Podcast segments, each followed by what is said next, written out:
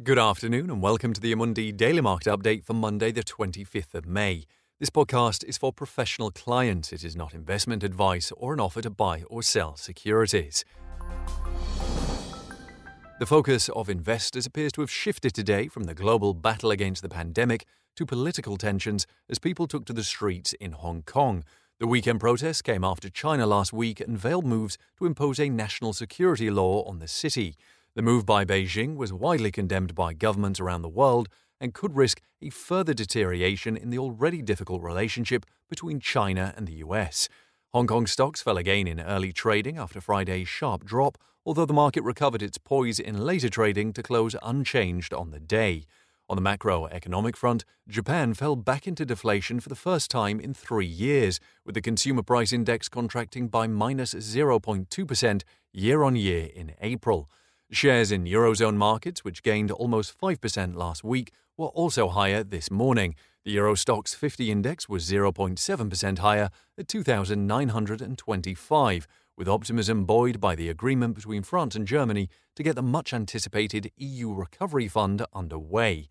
However, the fund is by no means a done deal, with the fiscally conservative quartet of the Netherlands, Sweden, Austria, and Denmark putting forward more conservative and conditional counterproposals at the weekend.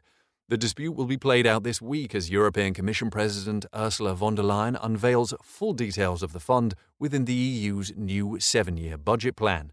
While EU countries hope that their gradual moves from lockdown will not trigger new bouts of virus infections, worries remain about whether consumers will resume normal spending patterns. Bank deposit figures from Europe's central banks show consumers sharply increasing their savings rates since the pandemic started. While incomes for millions across the continent are being protected by government sponsored schemes, many are anxious that their jobs may not exist once this support is withdrawn. All financial markets in the UK and the US are closed for public holidays today. Thank you for listening. Please note our daily podcast will finish tomorrow, but stay tuned as we'll be back again soon. This material is provided to professional clients only, including financial intermediaries, and is not intended for the public. This material is for information purposes only, is not a recommendation, financial analysis, or advice, and does not constitute a solicitation, invitation, or offer to purchase or sell any security or services.